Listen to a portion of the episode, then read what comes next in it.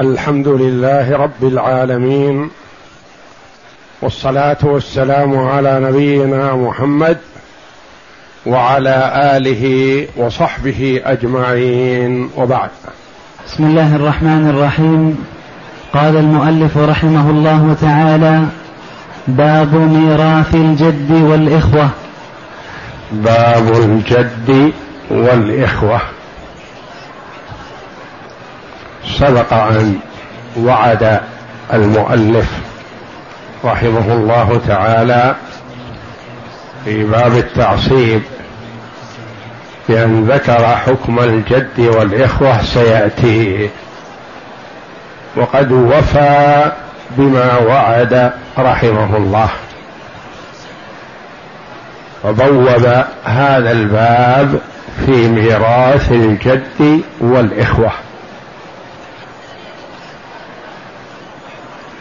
وميراث الجد والإخوة مجتمعين. ما ورد فيه كتاب عزيز ولا سنة صحيحة يرجع إليها وإنما فيه اجتهاد الصحابة رضي الله عنهم وأرضاهم.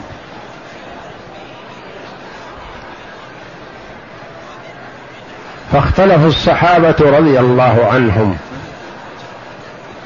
في توريث الإخوة مع الجد.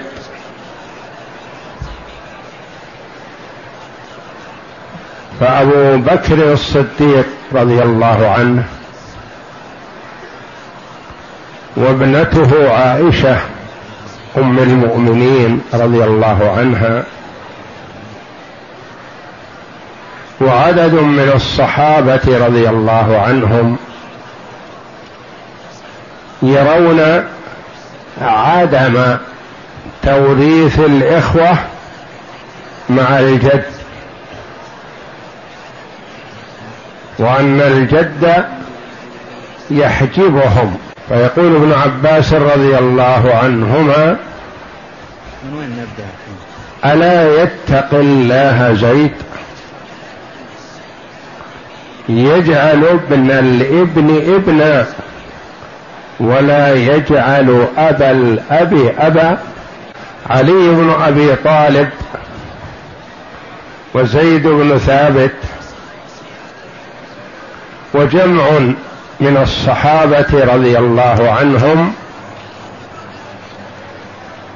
يرون توريث الإخوة مع الجد وأنهم يشتركون. اذا في المسألة مذهبان وقولان للصحابة رضي الله عنهم. منهم من يجعل أبا الأب أبا يحجب الأخوة.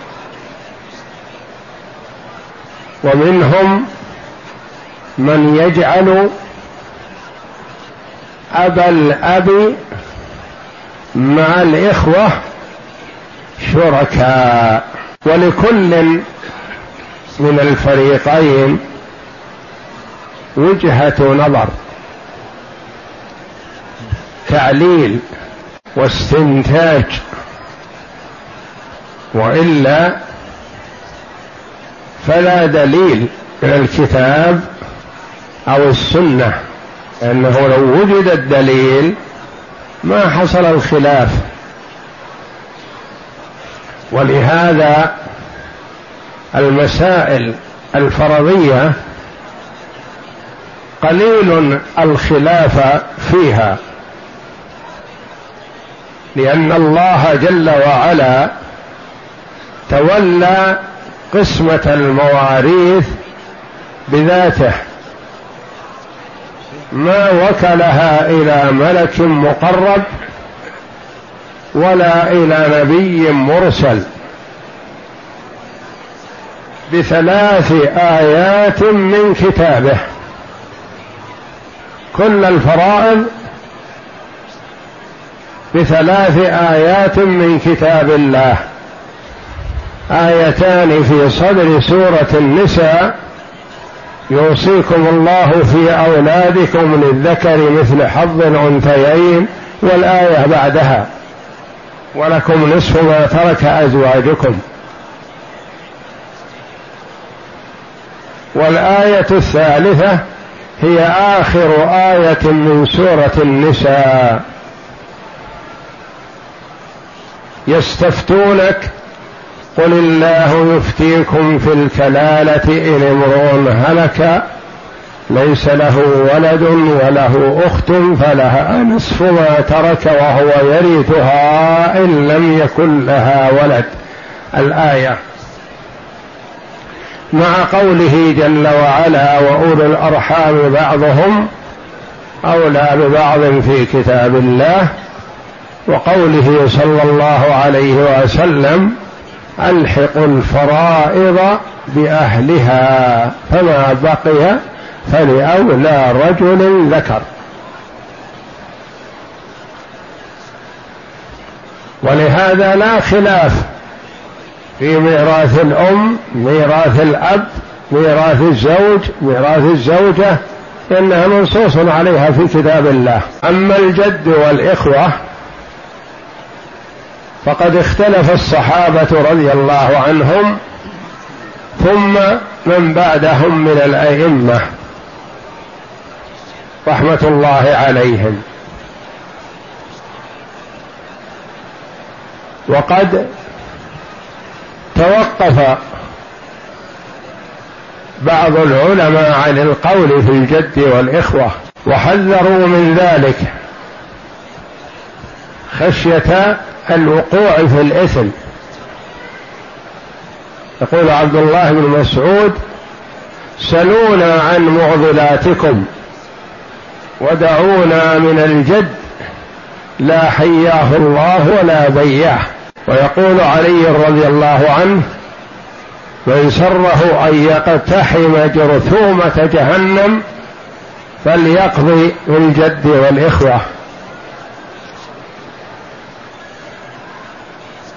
ويقول عمر رضي الله عنه لما طعن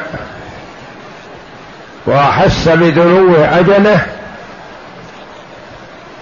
لا تنقلوا عني شيئا في الجد والإخوة ولا في الكلالة ولا أولي عليكم.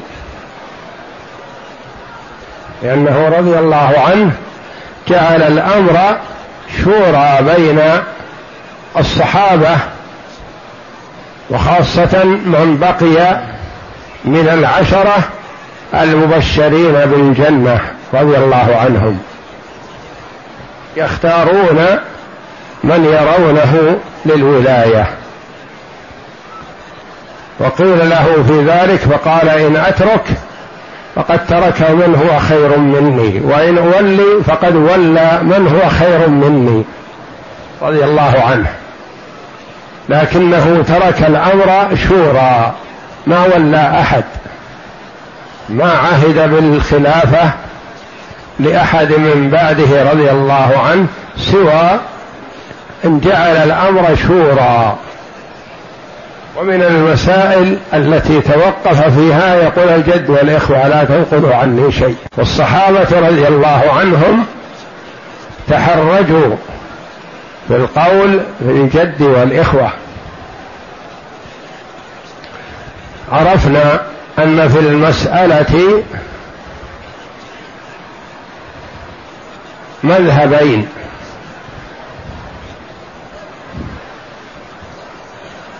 قول أبي بكر الصديق رضي الله عنه وابنة عائشة وابن عباس وأبي موسى الأشعري وجمع من الصحابة رضي الله عنهم يقولون نجعل الجد بمنزلة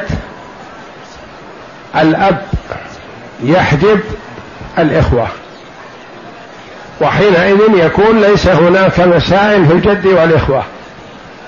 مثل ما أنه ليس هناك مسائل بين الجد بين الأب والإخوة فكذلك يقولون لا لا مسائل بين الجد والإخوة.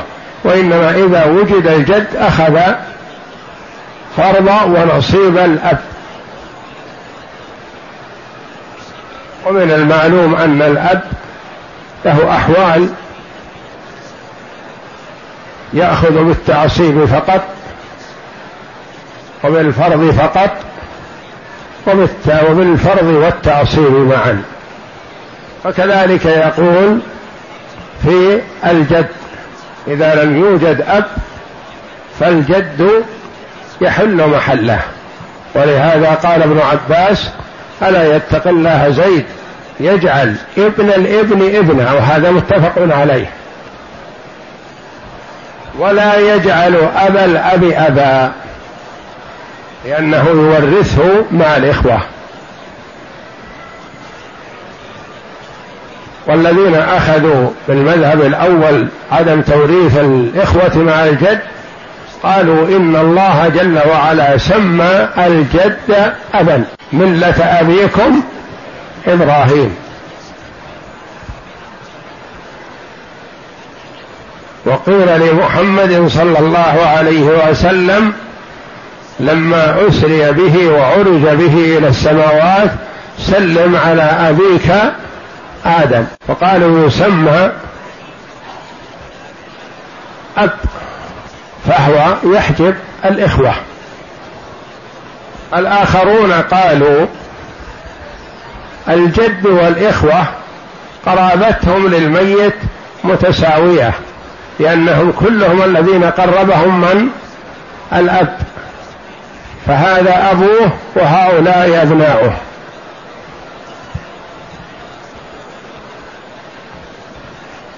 فليس الجد بأقرب للإخوة من بأقرب إلى الميت من الإخوة وليس الإخوة أقرب إلى الميت من الجد. كلهم يدلون بالأب هذا من فوق وهذا من تحت. فشركوا بينهم. فعلى المذهب الأول لا مسائل حينئذ في الجد والإخوة. وهذا القول كما علمنا أخذ به جمع من الصحابة ومن التابعين ومن الأئمة. أبو حنيفة رحمه الله ورواية عن الإمام أحمد أخذ بها جمع من الحنابلة منهم شيخ الإسلام ابن تيمية رحمه الله وتلميذه ابن القيم والإمام المجدد الشيخ محمد بن عبد الوهاب رحم الله الجميع. والقول الآخر توريث الإخوة مع الجد قال به علي بن أبي طالب وزيد بن ثابت وجمع من الصحابة رضي الله عنهم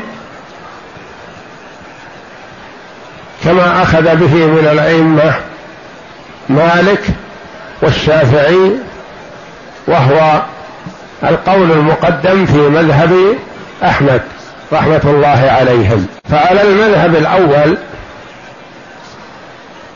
لا مسائل في باب الجد والإخوة كما أنه لا مسائل بين. بين الأب والإخوة هلك هالك عن أب وعشرة إخوة مثلا الميراث للأب.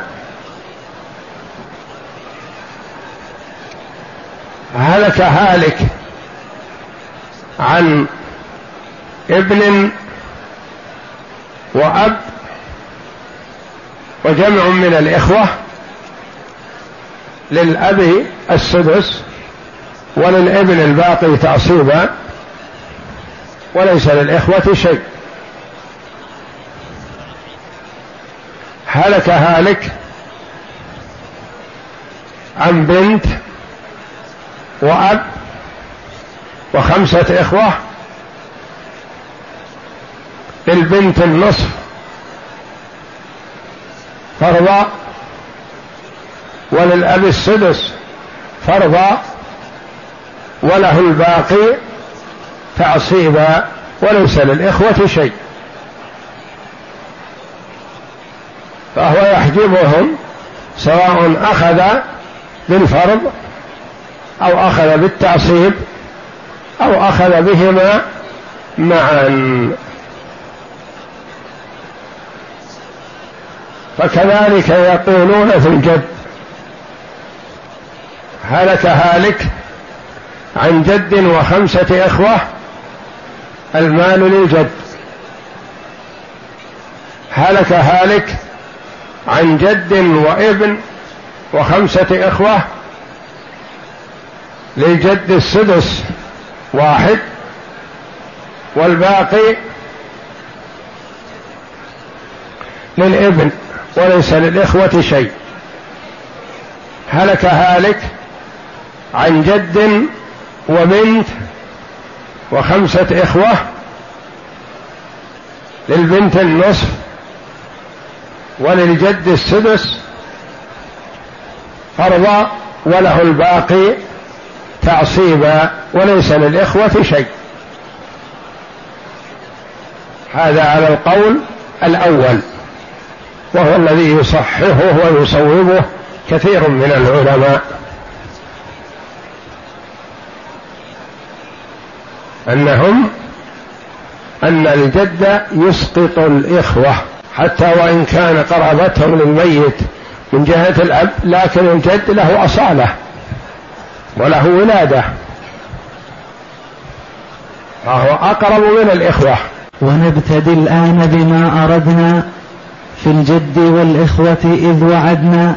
لأنه وعد بأن قال وحكمهم وحكم وحكمه وحكمهم سيأتي يبين مفصل الإجمال في الحالات يعني حالات متعددة.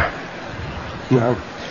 فألق نحو ما أقول السمع. يقول انتبه المسألة ليست بسهلة.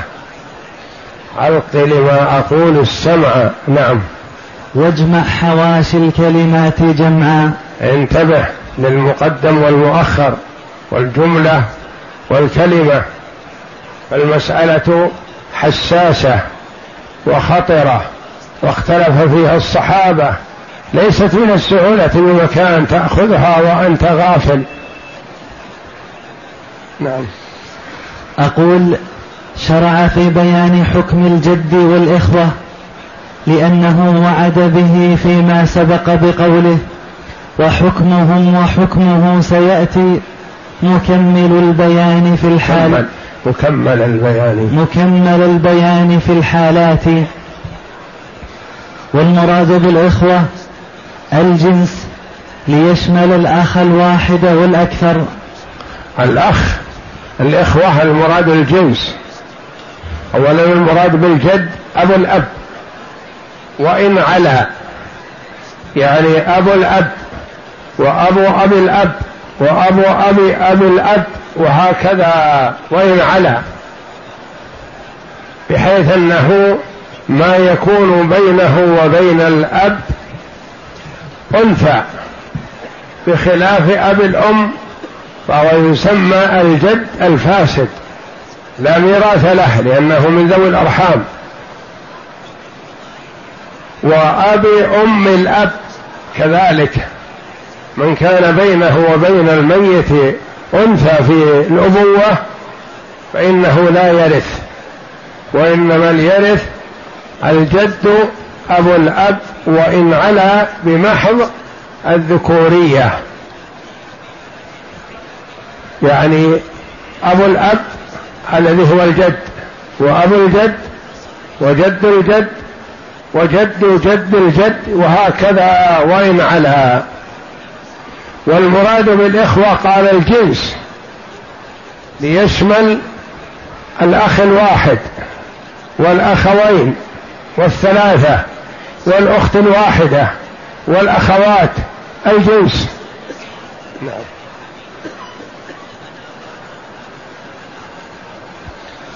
والمراد بالإخوة الجنس ليشمل الأخ الواحد والأكثر ذكرا كان أو أنثى. من الأبوين أو من الأب؟ دون الإخوة من الأم. دون الإخوة لأم فإنهم لا يرثون مع الجد.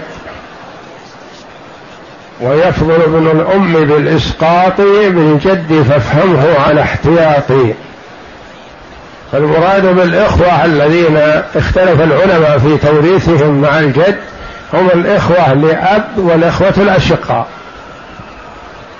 فإن كان هناك أشقة فقط نعم.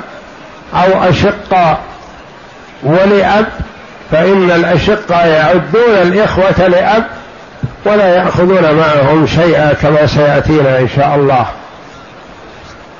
وكذا إذا كانوا كلهم من أب فإنهم يرثون مع الجد أو لا يرثون على الخلاف. القولين. نعم. دون الإخوة من الأم لأنهم يسقطون بالجد كما تقدم في الحجب. وأشار بقوله فألق نحو ما أقول السمع إلى آخره إلى الاهتمام بمعرفة تفصيل أحوالهم وأحكامهم لأنها من المهمات. يقول انتبه لها لأنها من المشكلات وليست بسهلة اقسم على قول أبي بكر الصديق رضي الله عنه هلك هالك عن جد وأختين شقيقتين وأخوين شقيقين. المال للجد وحده ولا يرث الإخوة مع الجد. هلك هالك عن جد وأربع أخوات لأب. اقسم على قول عائشة رضي الله عنها.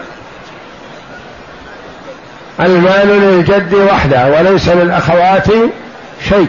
يحجبهن الجد. هلك هالك عن جد وأخوين شقيقين وأخوين لأب وأخوين لأم.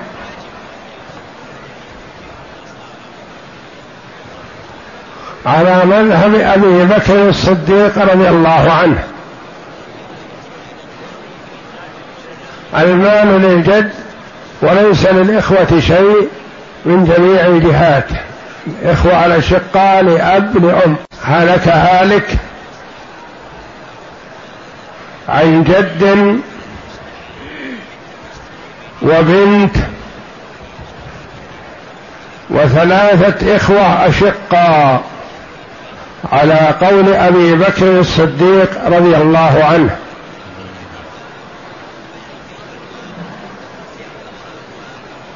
عن جد وبنت وثلاثة إخوة أشقاء.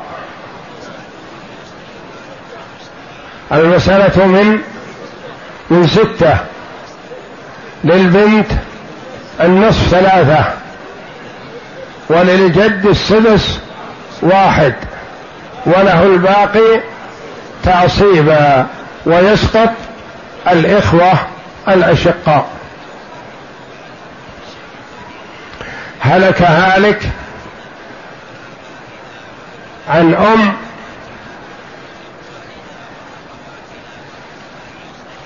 وجد وأخوين شقيقين. عن أم وجد وأخوين شقيقين. المسألة من ستة. للأم السدس واحد لوجود الأخوين. وللأب وللجد السدس فرضا. لا. وله الباقي تعصيبا كله لأنه يأخذ بالفرض مع ذكور الولد وإناثهم ويأخذ بالفرض والتعصيب مع إناث الولد ويأخذ بالتعصيب فقط مع عدم الولد أم وجد وأخوين شقيقين للأم السدس واحد لوجود الأخوين والباقي للجد. استفاد الجد من الأخوين الشقيقين أنزلوا الأم من الثلث إلى السدس ولم يأخذوا شيئا على قول أبي بكر الصديق رضي الله عنه. هلك هالك عن أم وجد وأخ شقيق. أم وجد وأخ شقيق على قول أبي بكر الصديق رضي الله عنه. المسألة من ثلاثة للأم الثلث واحد والباقي للجد تعصيبا لا فرق. ويسقط الأخ الشقيق وكونه واحد ما أثر على الأم. لأنه ما يمنع الأم من الثلث إلى السدس إلا أخ إلا الأخوان فأكثر. هلك هالك عن أخت شقيقة وأم وجد. المسألة من ثلاثة. للأم الثلث واحد والباقي للجد. وليس للأخت الشقيقة مع الجد شيء. كل هذه المسائل على قول أبي بكر الصديق رضي الله عنه ومن معه من الصحابة رضي الله عنهم أجمعين. اذا عرفنا اليوم القول الأول بأن الإخوة لا يشاركون الجد فيكون هو بمنزلة الأب يحجبهم عن الميراث. وهذا القول الأول ما تعرض له المؤلف لأن المؤلف شافعي رحمه الله. وعند الإمام الشافعي يشترك الإخوة مع الجد كما سيأتينا إن شاء الله. وإنما هذا على قول جمع من الصحابة ومن التابعين ومن الأئمة أبو حنيفة وأحمد. في رواية عنه اختارها جمع من الحنابلة لأن حجبوا الإخوة الأشقة أو لأب بالجد فلم يورثوهم معه. وسيأتي إن شاء الله الكلام على القول الآخر للصحابة ومن بعدهم في توريث الإخوة مع الجد وأن له معهم أحوال عدة. سنأخذها واحدة تلو الأخرى إن شاء الله. اقسم على المذهب الأول. إذا قلنا المذهب الأول فالمراد به قول أبي بكر الصديق رضي الله عنه ومن معه من الصحابة. هلك هالك عن بنتين وأخت شقيقة وجد عن بنتين عن بنتين وجد وأخت شقيقة من ستة. للبنتين الثلثان أربعة وللجد السدس واحد فرضا وله الباقي تعصيبا.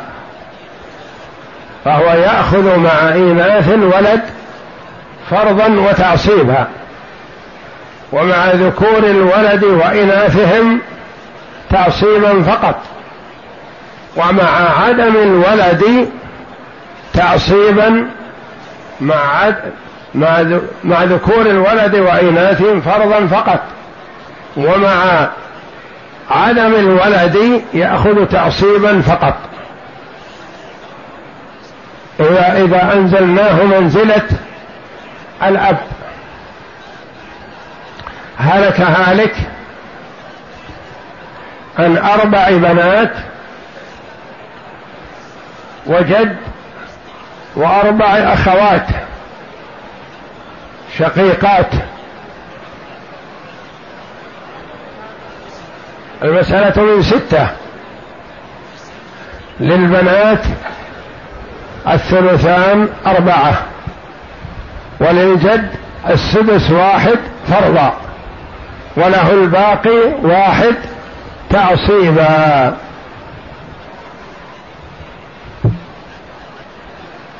فيكون للجد اثنان وللبنات أربعة لكل واحدة منهن واحد. هلك هالك عن أم وبنت وأختين شقيقتين وجد أم وبنت وأختين شقيقتين وجد.